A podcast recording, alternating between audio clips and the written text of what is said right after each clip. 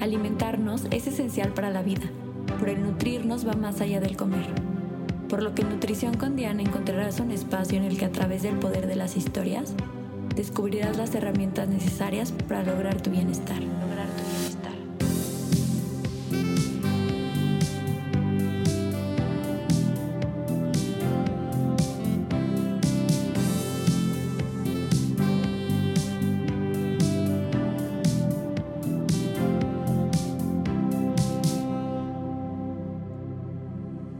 Bienvenidos a otro episodio de Nutrición con Diana. El día de hoy me encuentro muy contenta porque es el primer episodio en donde tengo dos invitadas y vamos a hablar de un tema que me encanta y que en los últimos episodios hemos tocado mucho. Em, específicamente el día de hoy voy a hablar con dos integrantes de La Huella de Andrea, que es un movimiento que intenta promover la aceptación corporal, la diversidad corporal, cambiar la narrativa que hay en torno a las conductas compensatorias y a todas estas ideas que tenemos sobre la alimentación y que en lugar de producirnos un bienestar nos están eh, llevando hacia la enfermedad. Entonces tengo aquí conmigo a Gabriela y a Joana. Y antes de empezar con el tema y a platicar un poquito de lo que ustedes han vivido con este movimiento en este año en donde han intentado cambiar eh, la conversación que hay sobre estos temas, me gustaría que se presentaran. ¿Qué nos pueden platicar de ustedes dos? Súper, pues muchas gracias Diana por la invitación. Yo soy Gaby.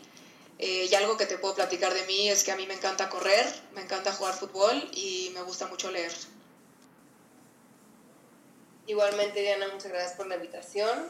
Este, de mi parte, me gusta mucho pintar y cocino. Cocino, tengo, bueno, es un hobby que tengo. Y igualmente, como Gaby, me gusta mucho correr. Le he agarrado el gusto desde pandemia. Qué padre, yo lo hacía hace años, he intentado retomarlo y, me ha costado. Creo que ahorita lo que más disfruto de en torno al ejercicio son la compañía. Entonces creo que necesitaría encontrar a alguien con quien correr para encontrarle el gusto de nuevo. Pues gracias, gracias de nuevo por estar aquí. Vamos a platicar un poquito acerca de lo que mm, ustedes han logrado en este año de activismo eh, me gustaría, antes de, platicar lo que han aprendido, ¿en qué momento ustedes inician este movimiento? ¿De dónde surge? Eh, ¿Quién es Andrea? ¿Quiénes son ustedes? ¿Me pueden platicar un poco de eso? ¿Quién quiera tomar la palabra? Sí, claro que sí. El movimiento de la huella de Andrea nace principalmente eh, a causa de que nuestra amiga Andrea, de 22 años, muere el 24 de agosto de 2021 a causa de tomar pastillas para adelgazar. Este movimiento surge aproximadamente uno o dos meses después eh, de que Andrea se muere, porque nos dimos cuenta que está cañón que esto pase, que está horrible y que esté tan normalizado que una muerte de una joven, una, una tragedia, haya sido a causa de una inseguridad por, por, su cuerpo, haya sido a causa de esos comentarios de gordofobia haya sido causa de que todos estamos en este mismo canal, de que tenemos que pertenecer a un molde que no nos pertenece, de que tenemos que vernos de una forma, de que tenemos que actuar de otra forma, de que está tan normalizado eh, todo el tema de la gordofobia. Entonces fue un parteaguas para nosotras, eh, principalmente pues porque era nuestra amiga, pero porque todas vivíamos con esta inseguridad del cuerpo, del que dirán. Entonces dijimos, ya no podemos más, o sea, tenemos que cambiar la narrativa, tenemos que hacer una revolución de amor al cuerpo, una revolución de aceptación. Entonces, pues de esto sale la huella de Andrea, sale de que queremos cambiar las conversaciones, queremos dejar de fijarnos en cosas tan superficiales como lo es el tamaño del cuerpo. Eh, y, y pues eso, nace de querer ver a la persona como un valor integral, como un valor de dignidad y no como un valor de cuerpo físico. ¿Ustedes identifican todas estas conductas de riesgo cuando tienen la amistad de Andrea y, y, viven todas con esta idea de la no aceptación de su cuerpo o ahí ustedes también lo normalizaban? Nosotros también lo normalizábamos. O sea, todas estábamos a dieta en ese entonces, todas, perdón Joana, todas hacíamos conductas compensatorias de que si comíamos lo que sea, una pizza un día, al siguiente día estábamos todas eh, en dos clases de comando, en dos clases de ciclo, o sea, era algo que normalizábamos. Claro que al grado que, estuvo Andrea, sí hubo algunos red flags que sí nos dimos cuenta, pero nunca pensamos que llegara a la muerte, ¿no? O sea, es algo tan normalizado y claro, como jóvenes nos creemos invencibles que nunca pensamos que iba a llegar a la muerte. Exacto, complementando con Gaby, o sea, nosotros hasta, o sea, Andrea era una persona demasiado alegre, demasiado feliz, demasiado chistosa, que hasta algunas de sus conductas nos reíamos de que, jaja, o sea, ¿cómo haces eso? Ay, no manches, o sea, y está cañón como hasta después de la muerte de Andy fue como un parteaguas de que, o sea, no manches, ahí estaba, ahí estaba la red flag, ahí estaba la señal y nadie la vio, nadie la, nadie la supo ver porque era algo que, pues era normal, o sea, y justo lo que dice Gaby, ir a comando y luego a ciclo y luego traerse a comando en un día era normal, era hacer ayuno intermitente era normal, o sea, era, fue algo muy impresionante para todas nosotras, darnos cuenta de que pues, Andy presentaba todas estas, todas estas señales y no nos, no nos supimos dar cuenta y que además realizaban estas acciones de hacer ejercicio no con la idea de como nos lo platicaron al inicio, ¿no? De que les gusta, que lo disfrutan, que es una de las actividades que les produce bienestar, sino con una idea de compensación, de me comí algo, entonces tengo que em, culpabilizarme o tengo que pagar lo que la energía que yo ya me consumí con realizar más ejercicio físico. Eh, Joana, con estas ideas que dices que veías muchas red flags, ¿Podrías eh, recordar alguna con, la finalidad de que niñas como ustedes que tienen grupos de amigas que a veces se normalizan y que cada vez ahora se platica más sobre estos temas y, que no debe de ser algo que debe de ser adecuado, em, porque independientemente de qué es lo que haces, que la parte del ejercicio nos trae muchos beneficios a nivel salud, es por qué lo estás haciendo, ¿no? Que ya lo platicábamos pero alguna otra que tuvieras identificado que pudieras compartirnos por si alguien lo vive en su grupo de amigas, también pueda em, pedir ayuda o, ofrecer ayuda? Sí, recuerdo muy bien una vez que estábamos en casa de una amiga, estábamos comiendo y pues ya sacaron el postre y creo que eran como almendras con chocolate, no me acuerdo muy bien.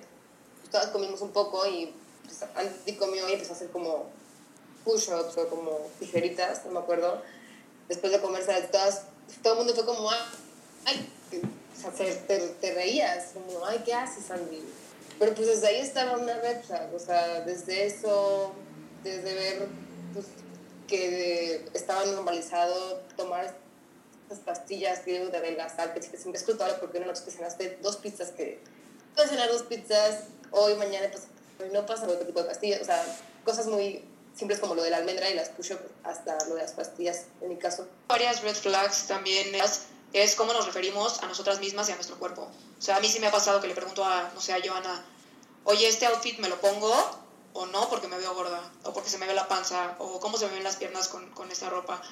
O sea, ese buscar la validación en los demás de tu propio cuerpo o referirte a ti misma como estoy gordísima, eh, me veo horrible, eh, se me ve la celulitis, se me ven las estrías, como que esos son red flags de, que indican inseguridad. Entonces creo que eso también lo tenemos mucho en, en los grupos de amigas y, y, pues el chiste es darle la vuelta, ¿no? O sea, y, dejar de comentar de nuestros cuerpos, de los cuerpos de las demás, eh, tener conversaciones más profundas y, y, todo esto pues lo vimos a causa de, de este movimiento de la huella de Andrea.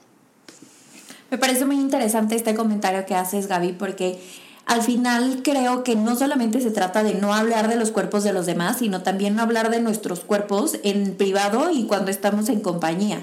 Porque el hecho de que nosotros nos quejemos de nuestro cuerpo em, puede, o sea, no, no sabemos qué es lo que la otra persona que nos está escuchando está interpretando a partir de lo que tú estás expresando de tu propio cuerpo independiente a que no estés compartiendo la opinión que no deberías del cuerpo de alguien más. Entonces, em, pues termina siendo esta parte de la gordofobia, pues hay muchas maneras de, aplicarla, no solamente en, en, la parte de hacerlo hacia alguien más, sino también hacia nosotros mismos. Y creo que algo importante sería identificar que nuestro valor no está en cómo nos vemos que independientemente a eso no se trata de que se busque una aceptación radical de un día a otro, porque es un trabajo de todos los días y es un trabajo en donde si regresa este pensamiento de no me gusta mi cuerpo o de tengo que pedir aprobación de alguien más, es recordar que tu valor no está ahí y encontrar de qué otra manera puedes sentirte em, cómoda con quien eres, no solamente con, porque no eres quien eres solamente por tu cuerpo y por cómo te ves. Sí, súper de acuerdo. Y creo que nosotros que estamos jóvenes ahorita es justo el momento para cambiar justo toda esta narrativa desde cómo educamos a los futuros hijos, porque esto es algo que viene desde, desde que somos chiquitas y desde un ámbito cultural, ¿no? Desde que tu abuela te dice, oye Gaby, ya deja de comer porque si no, no vas a tener novio. ¿Cómo? Entonces solo puedo tener novio si tengo un cuerpo determinado. No, así no debe ser, ¿no? Entonces como que cambiar desde nosotras mismas, nuestras amigas, pero también en nuestras familias, eh, empezar a poner altos. Exacto, como dice Gaby, o sea, la verdad, es, es normal que en una familia, abuelos, mamás, papás, tíos, esté normalizada esta gordofobia porque saben lo que se vivía antes. En familia está súper normalizada. Me han tocado comentarios como de, te descompusiste, ¿qué pasó? Eh, ay, pues, ¿por qué, te? ¿por qué estás aquí? ¿Estás tan flaca? Pues conseguir novio en otro lado, o sea, comentarios realmente asquerosos que he intentado combatir y, o sea, también una invitación para que den la contra esos comentarios, aunque sean abuelos, aunque sean más grandes, no importa, o sea, realmente no importa. Hace poquito vi una frase en, en Instagram que una amiga mía subió que decía, o sea, perdón por decirte bonita, y decía, perdón por decirte bonita, o para aplaudir tus aspectos físicos antes de decirte que eres inteligente, que eras buena para cocinar, que eras que valoro mucho tu resiliencia, o sea, esta cultura de hablar de, este, de estos aspectos que no son físicos, es lo que queremos realmente hacer con la huella de Andrea. Definitivamente el tema es empezar con nosotros y luego irlo replicando a nuestros círculos más cercanos, no solamente con amigos, sino también con familia. Y aquí algo que me pasa muy seguido es em, con mis pacientes, como bueno, al final, ¿cómo le puedo decir a mis abuelos, que son personas mayores, que toda la vida han tenido una idea sobre que el cuerpo em, determina cierto nivel, eh, determina cierto éxito en la parte laboral, en la parte eh, amorosa de la pareja? Em, incluso en la parte de la aceptación en general en la sociedad. Y yo creo que más que, que pelear y, y atacar, es exponer el por qué esos tipos de comentarios puede causar daño. Cuando, cuando las cosas están normalizadas, muchas veces no se ve el trasfondo del daño o el resultado que se puede dar, porque al final es algo que todas las personas hacen. Entonces, cuando empezamos a explicar el por qué es importante el decir un halago que no tenga que ver con el cuerpo, porque al final el cuerpo es algo que va a cambiar toda la vida. E incluso también en esta parte, independientemente a la forma y al tamaño del cuerpo, también está eh, la idea en la que ahora no hay que envejecer y entonces todo el tiempo tienes que verte eh, linda y tienes que verte perfecta y tienes que verte completamente arreglada, porque solamente así vas a tener éxito.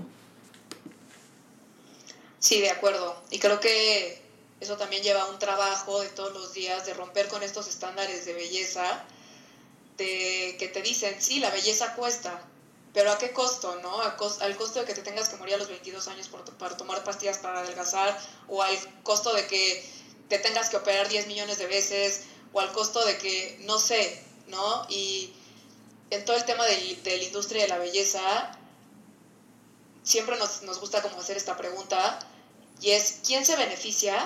O sea, real, ¿quién se beneficia de que yo, Gaby, me siente insegura con mi cuerpo? Yo no, se beneficia toda la industria de las dietas, toda la industria de maquillaje y mi economía en ceros. O sea, yo soy la única que no me beneficio de estar insegura con mi cuerpo. Entonces, como que es una pregunta fuerte porque es ¿por qué hago lo que hago y para quién lo estoy haciendo? ¿Para quién estoy trabajando? ¿Para mí o para la industria de belleza, la industria de maquillaje, la industria de los cirujanos plásticos? Y es como súper fuerte porque creo que no venimos al mundo a desgastarnos física y mentalmente para que alguien más nos acepte o para que nosotros... Algo que les digo frecuentemente a los pacientes es que cuando vienen y su primer motivo de consulta o la idea de venir con un nutriólogo es con la parte de bajar de peso, de cambiar su cuerpo, o que en algún momento empiezan a querer tener conductas de riesgo como, ah, es que ya me dijeron que si hago este tipo de alimentación, que si hago el ayuno intermitente, que si hago la dieta keto, que si hago más ejercicio, que este ejercicio de moda es el que me va ahorita a ayudar a que en menos tiempo utilice más calorías, yo les hago una pregunta, que es lo que decías Gaby, ¿por qué lo quieres hacer? ¿Para quién lo quieres hacer? ¿Qué crees que te va a hacer sentir o cómo cómo crees que vas a, vivir ese proceso. Y también es cuánta vida quieres que te cueste ese cuerpo. Porque a veces se nos olvida que cuando vemos una fotografía, tanto en redes sociales, en una revista, cuando vemos una película y vemos un gran cambio o cierto cuerpo que está normalizado hacia que es el cuerpo hegemónico o es un cuerpo eh, bello o es un cuerpo agradable, independientemente del momento de la historia en el que estemos viviendo, porque también el cuerpo de moda va cambiando. Y entonces pues nunca vas a tener el cuerpo que es de moda porque ese cuerpo siempre va a ser diferente, independientemente a que tú hagas las cosas que te puedan poner en riesgo para lograr ese cuerpo. Pero cuando vemos ese tipo de personas, se nos olvida que a veces ese tipo de personas viven para eso y además de eso pueden sufrir tanto su, su salud física como su salud mental.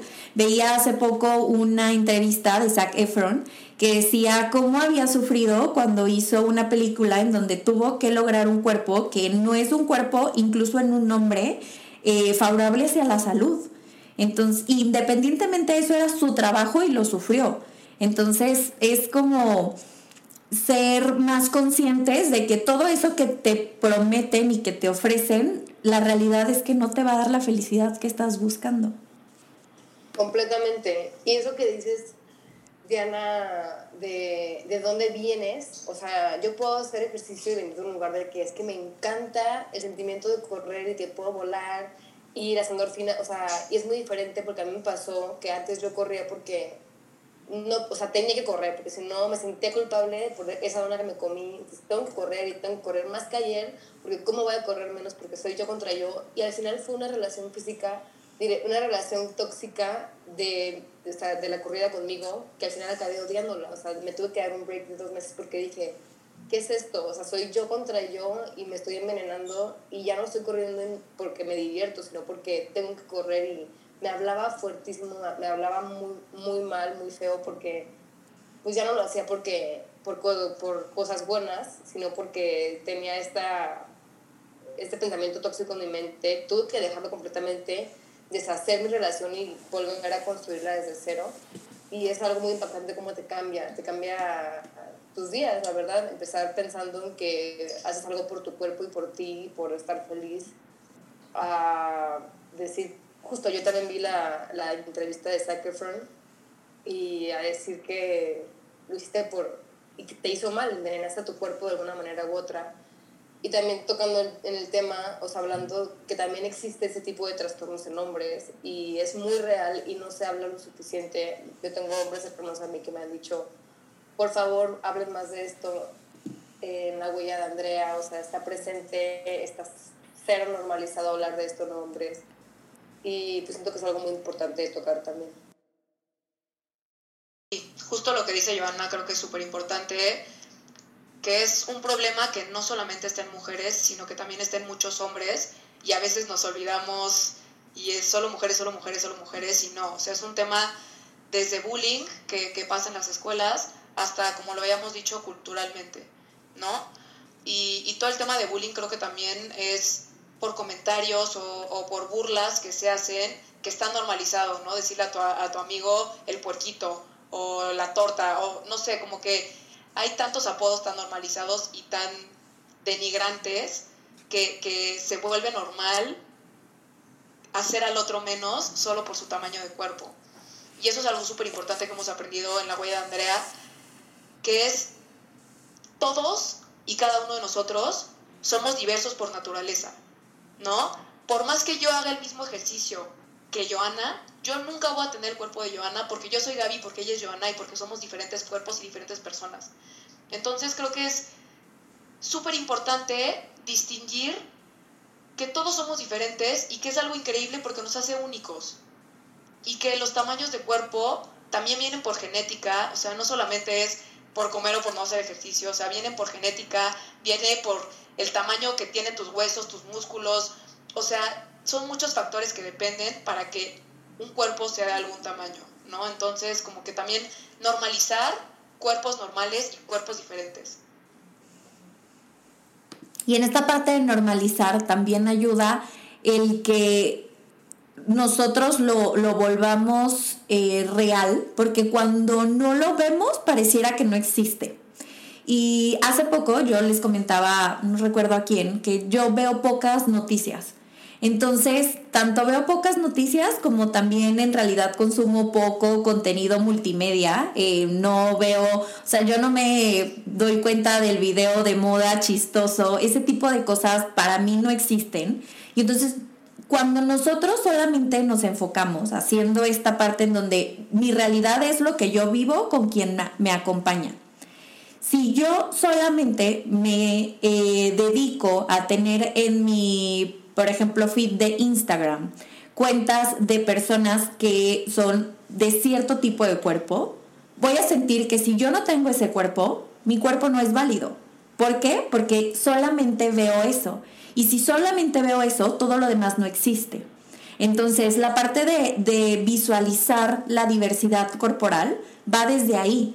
Porque al final ahorita estamos más en contacto con un celular eh, y con redes sociales y si desde ahí yo me estoy bombardeando en incluso ver solamente personas que todo el tiempo están haciendo actividad física, que pareciera que su vida eh, eh, gira en torno a estar em, consumiendo cierto tipo de alimentos o estar trabajando en, en modificar su composición corporal, yo voy a creer que esa es la realidad, porque esa es mi realidad, eso es lo que yo estoy viviendo y estoy viendo todo el tiempo. Y por lo menos yo cuando estaba, por ejemplo, en la adolescencia, Em, no había redes sociales de la manera en las que hay ahora. Entonces, yo no vivía todo ese boom de estar todo el tiempo dándole a mi cerebro la capacidad de tener esa imagen y ese pensamiento y hacer que eso vaya, em, también ya se vaya quedando en los momentos en los que yo no estoy expuesta a esa imagen.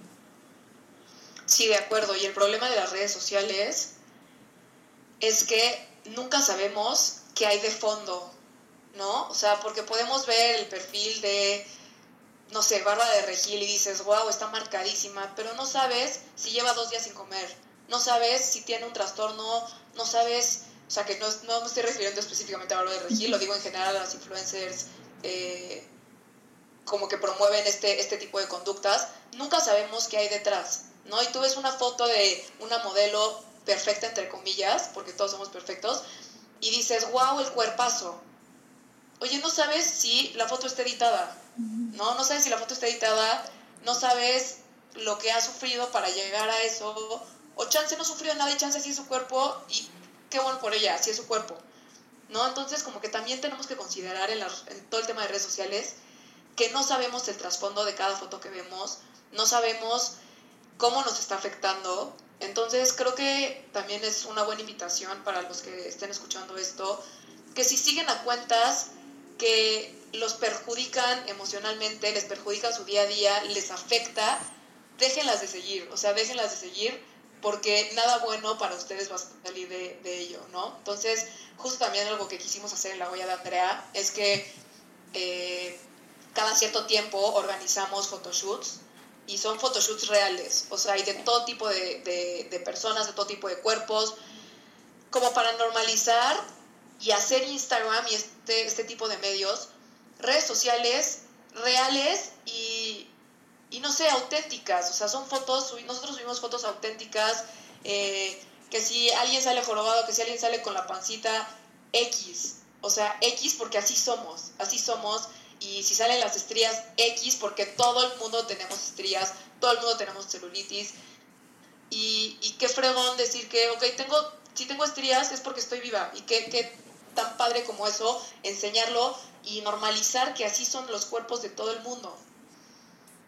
Exacto, y justo partiendo de que pues empezamos por uno mismo, o sea, tú cuestionarte decir, a ver, yo sigo tal, tal, tal cuenta que cuando los veo me siento mal, me arrepiento de haber comido esto, digo, no, tengo que correr ahorita. O sea, es muy fuerte sentarte y decir, no, a ver, está mal esto, voy a quitar este, esto, voy a dejar de esas personas, porque pues sí afectan en tu día a día. Es muy impactante como a partir de lo de Andy, o sea, yo, mis amigas, dejamos de seguir estas cuentas y cambiamos la narrativa en nuestro grupo y con la gente cercana a nosotros ya no hay ni un solo comentario de ningún cuerpo, ni nuestro, ni ajeno, ni de nadie. Y si hay, se corrige como con, o sea, con amor y con, o sea, oye, dijiste esto, esto no se dice. Y es muy impactante, justo lo que dice Gaby, nos hemos concentrado en hacer ese tipo de shoots con personas reales, con cuerpos reales, porque es demasiado importante empezar a normalizar desde ya para las futuras generaciones que un cuerpo real es un cuerpo cualquiera. O sea, que no necesites tener el cuerpo de la influencer perfecta, porque justamente, como dice Gaby, hay mil y un cosas detrás que no conocemos. Mil y un. O sea, desde que hace poquito leí que en el show de Victoria's Secret las modelos ya empiezan a decir todo lo que estaba detrás, que es una ilusión. Em, la influencer que para la foto que te mandó se puso make-up. O sea, no, nada, no sé, como intentamos mucho ir contra esta corriente de ideas falsas sobre el cuerpo ideal, que realmente no hay un cuerpo ideal. Claro, y, y en esta parte de la fotografía y de las redes sociales, nosotros solo estamos viendo un momento, vemos algo filtradísimo, vemos algo que muchas veces no es completamente real y nosotros somos seres en movimiento. O sea, somos seres que eh, dependiendo de la pose el cuerpo se ve diferente, dependiendo de la luz, que lo que estamos viendo es solo un momento, un instante, un instante que va a desaparecer y que no es algo que todo el tiempo se está dando. Entonces, además de dejarnos de comparar, eh, ver eso como algo más real y no sentir que todo el tiempo eh, está sucediendo de esa manera y que la parte de eh, tener estrías, de tener celulitis, de tener pliegues, es algo normal. O sea, tenemos piel, tenemos órganos, es importante em, que aceptemos que nuestro cuerpo es algo que, que si es un cuerpo funcional, eso es lo que importa. Si es un cuerpo saludable, si es un cuerpo eh, que te permite hacer las actividades que disfrutas todos los días, que te permite estar con las personas que quieres, ese es un cuerpo real, ese es un cuerpo saludable, no el cuerpo que te venden que tienes que llegar a tener para sentirte completa y sentirte feliz. Y también en esta parte de la diversidad.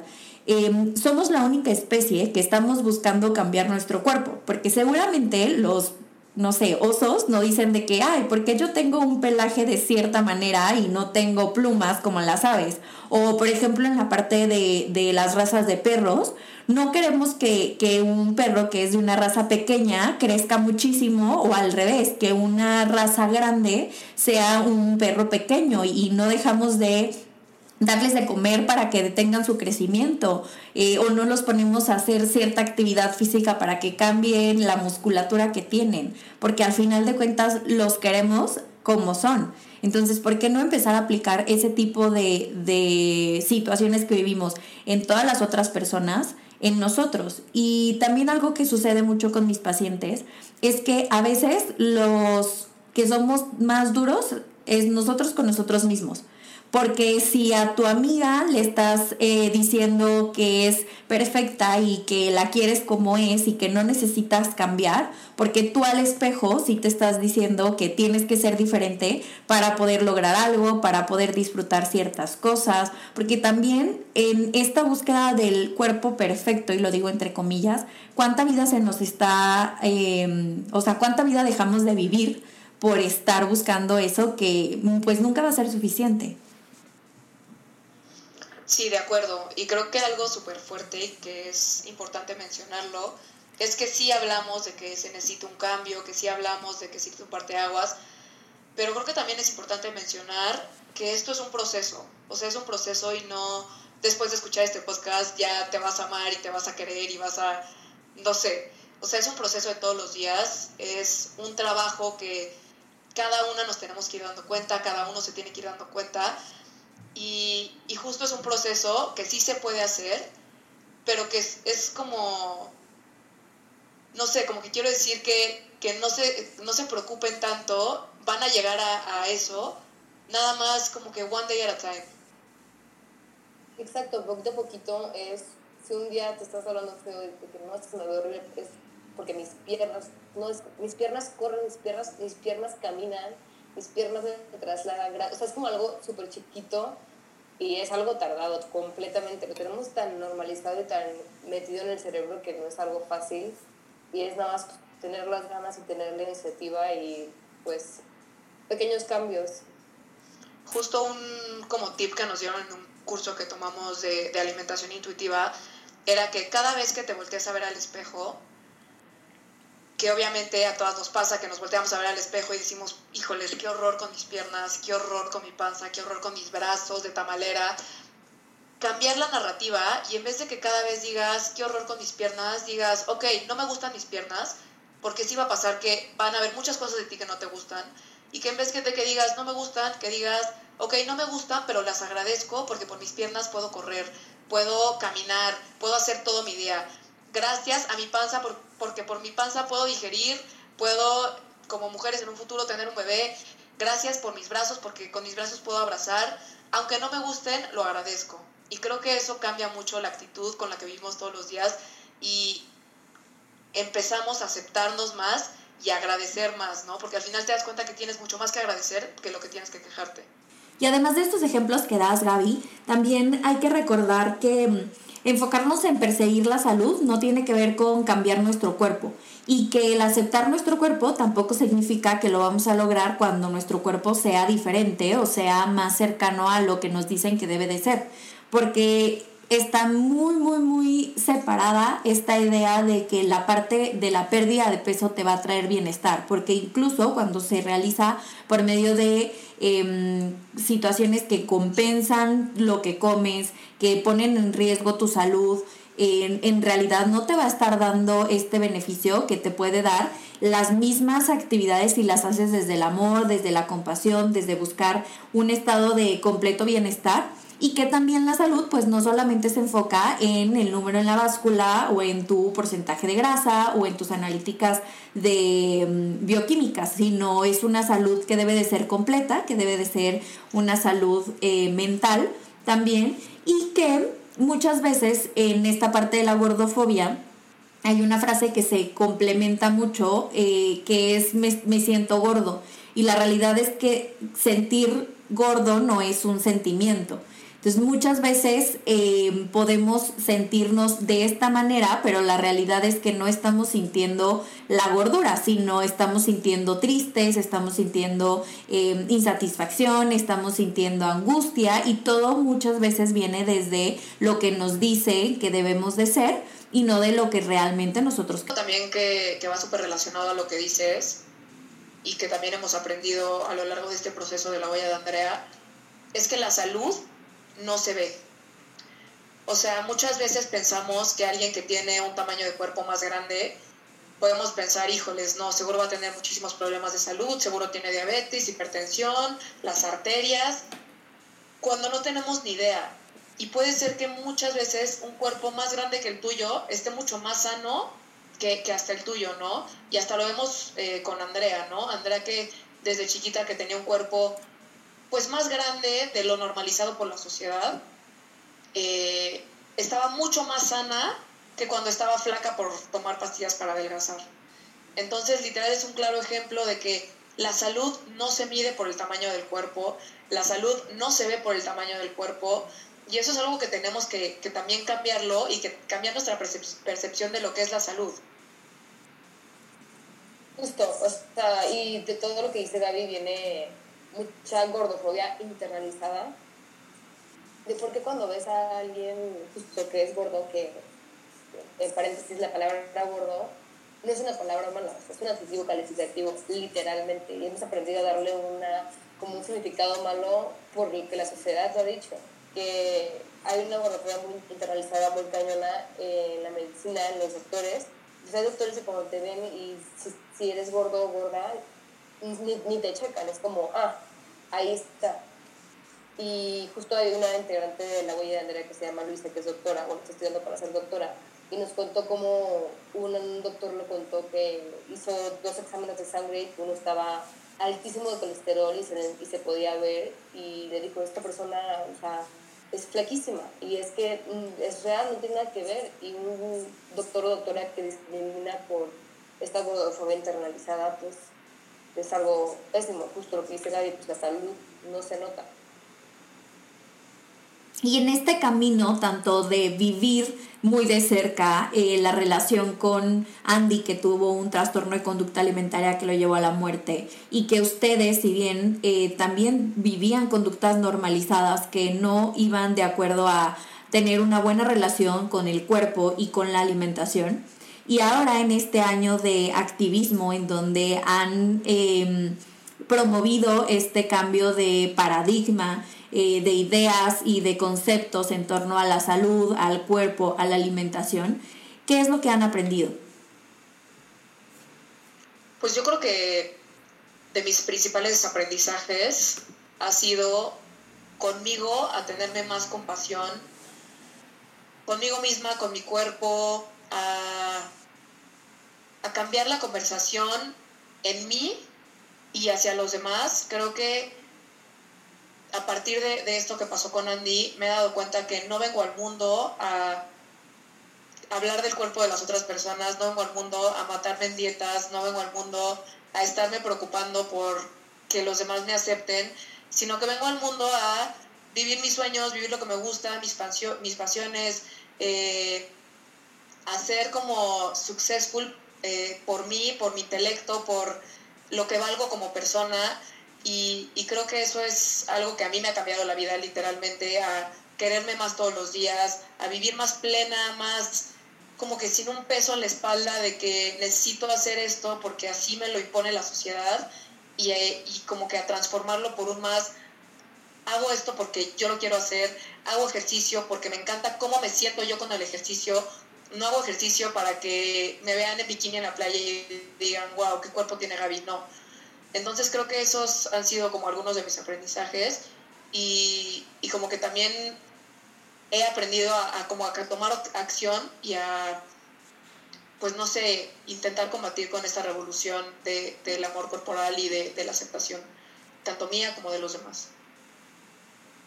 Yo creo que el aprendizaje más grande que me llevó, aparte de todo lo que dice Gaby, es como una, esta conciencia y esta como, literal, Pepe Grillo que está aquí siempre activado en mi cerebro a comentarios que están alrededor mío sobre gordofóbicos o, o relacionados en mi familia, en mi grupo de amigas ya no se toleran ni un solo comentario y a mí eso me parece increíble.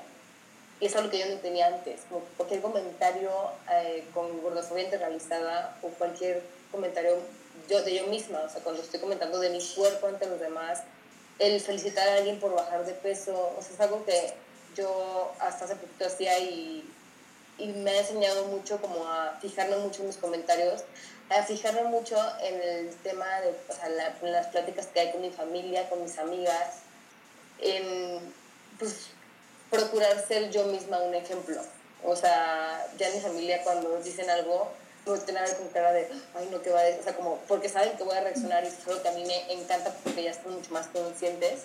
Y yo creo que esto, como que me abrió muchísimo los ojos a darme cuenta de las conversaciones que se estaban llevando a cabo y a cambiar la narrativa en, conmigo, con, con mi familia y con mis amigas, más que nada. Yo creo que aparte de todo lo que dijo Gaby, eso es algo también muy importante que me lleva. Y eso que comentas también creo que es un trabajo de todos los días, porque a mí me sucede con mis grupos de amigos cercanos, en donde también esta idea de ya no hablar de la cultura de dieta, del cuerpo de los demás, del cuerpo de cada uno de nosotros, de enfocarnos en el ejercicio de moda o la alimentación que es la mejor, o catalogar alimentos buenos y malos, es algo que ya no se da.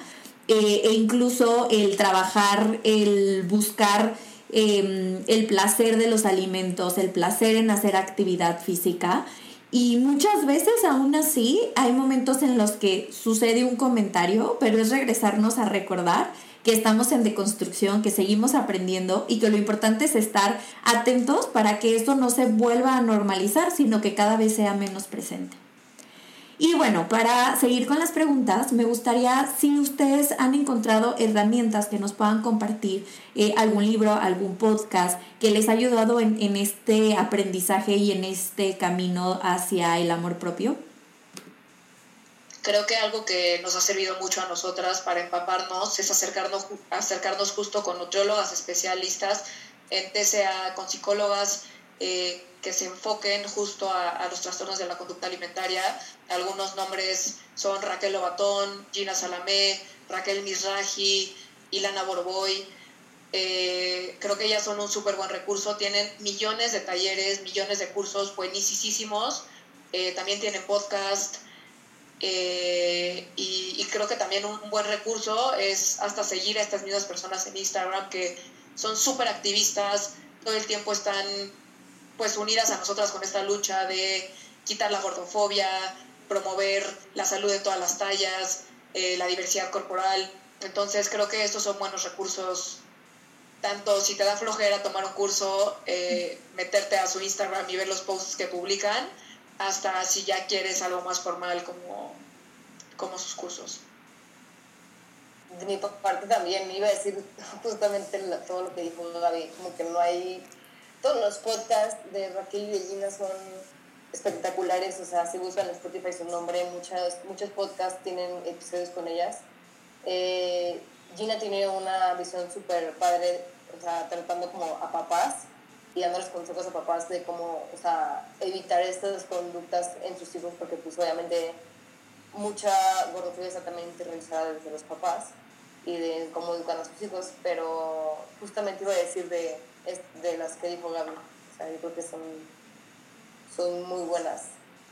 Y creo que recursos que también ayudan es justo lo que ya habíamos dicho, de que dejar de seguir a cuentas que te afectan, eh, redes sociales, dejar de comentar tanto a ti misma como a los demás el cuerpo de, las otras personas, eh, no felicitar, como decía Joana, si alguien bajó, subió de peso, porque nunca sabemos el trasfondo que tiene esa persona y aunque lo supiéramos, no tenemos derecho por qué comentar el cuerpo ajeno, porque es un cuerpo ajeno que no es nuestro. Entonces creo que eso también, esas como pequeñas acciones ayudan y son como recursos hasta que tú misma formas para, pues para seguir mejorando y para que, justo como decías Diana, de construir la cultura que nos han enseñado toda la vida. Y por último, cuéntenos un poquito de dónde podemos encontrarlas a ustedes, eh, qué es la huella de Andrea, si alguien quiere sumarse, cómo lo podría hacer. Pues estamos en Instagram como la huella de Andrea, si no me equivoco. Sí. Estamos como la huella de Andrea. Y pues nos pueden seguir, ahí estamos atentas todo el tiempo a los mensajes directos. Igual tenemos un mail al que pueden escribir. Obviamente ninguna de nosotros es experta, por eso nos hemos afiliado como con psicólogas y nutriólogas también. Cualquier problema específico nosotros las dirigimos con ellas. No tratamos ningún tema específico, ninguna de nosotros es experta, pero pues es una plataforma para para informática, para escucharte, para escucharnos, para abrazarnos y para aprender a querernos como somos, básicamente.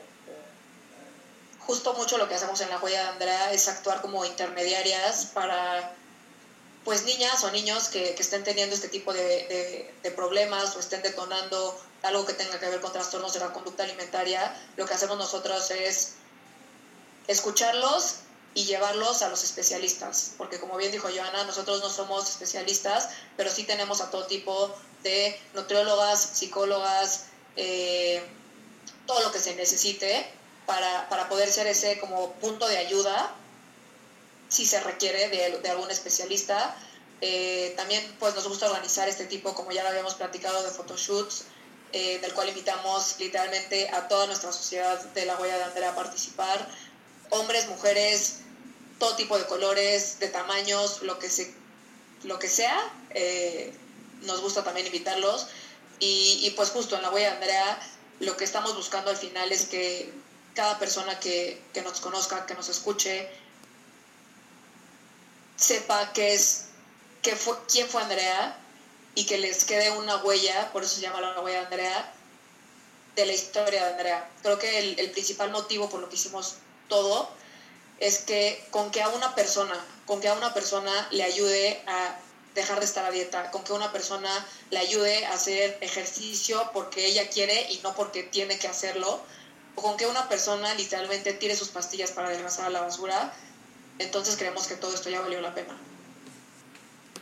Sí, sí, una persona cambia eh, esta idea, incluso la narrativa que se tienen los pensamientos y se empieza a hacer las paces con su cuerpo, con su alimentación, con su relación con el ejercicio, con la idea de quién es, eh, con la parte de bajarle a la autoexigencia, de estar buscando siempre mejorar y ser diferentes, eh, creo que va a impactar mucho y seguramente en este podcast ustedes lo hicieron. Muchísimas gracias, de verdad nos han nutrido muchísimo con toda la información muchas veces es más fácil aprender de, a partir de las historias que desde una idea de eh, qué es un trastorno de conducta alimentaria, cuáles son los síntomas, cuáles son las consecuencias. Cuando se está buscando algo que se cree que va a llegar, que es la parte de la perfección, de la salud, de, de el cambio, de la felicidad, eh, muchas veces no podemos aprender desde la teoría, pero sí desde la práctica, desde escuchar historias eh, de ustedes que lo, que lo vivieron y que están buscando hacer un cambio para que nadie más lo tenga que, hacer, ¿no? Que nadie más tenga que perder una amiga, eh, que le cueste la vida el tener un cierto tipo de cuerpo que en realidad no es un cuerpo que necesitamos. Exacto. Lo dijiste súper, Diana. Muchas gracias. Gracias a ustedes. Eh, si les gustó este episodio, no dudes en compartirlo. Seguramente le va a ayudar a alguien a escuchar esto. Y si es la primera vez que me escuchas, yo soy Diana y puedes encontrarme en redes sociales como arroba nutrición con Diana, así como cada martes en este espacio. Espero de nuevo pronto coincidir para seguir nutriéndonos. Muchas gracias de nuevo. Gracias, Diana.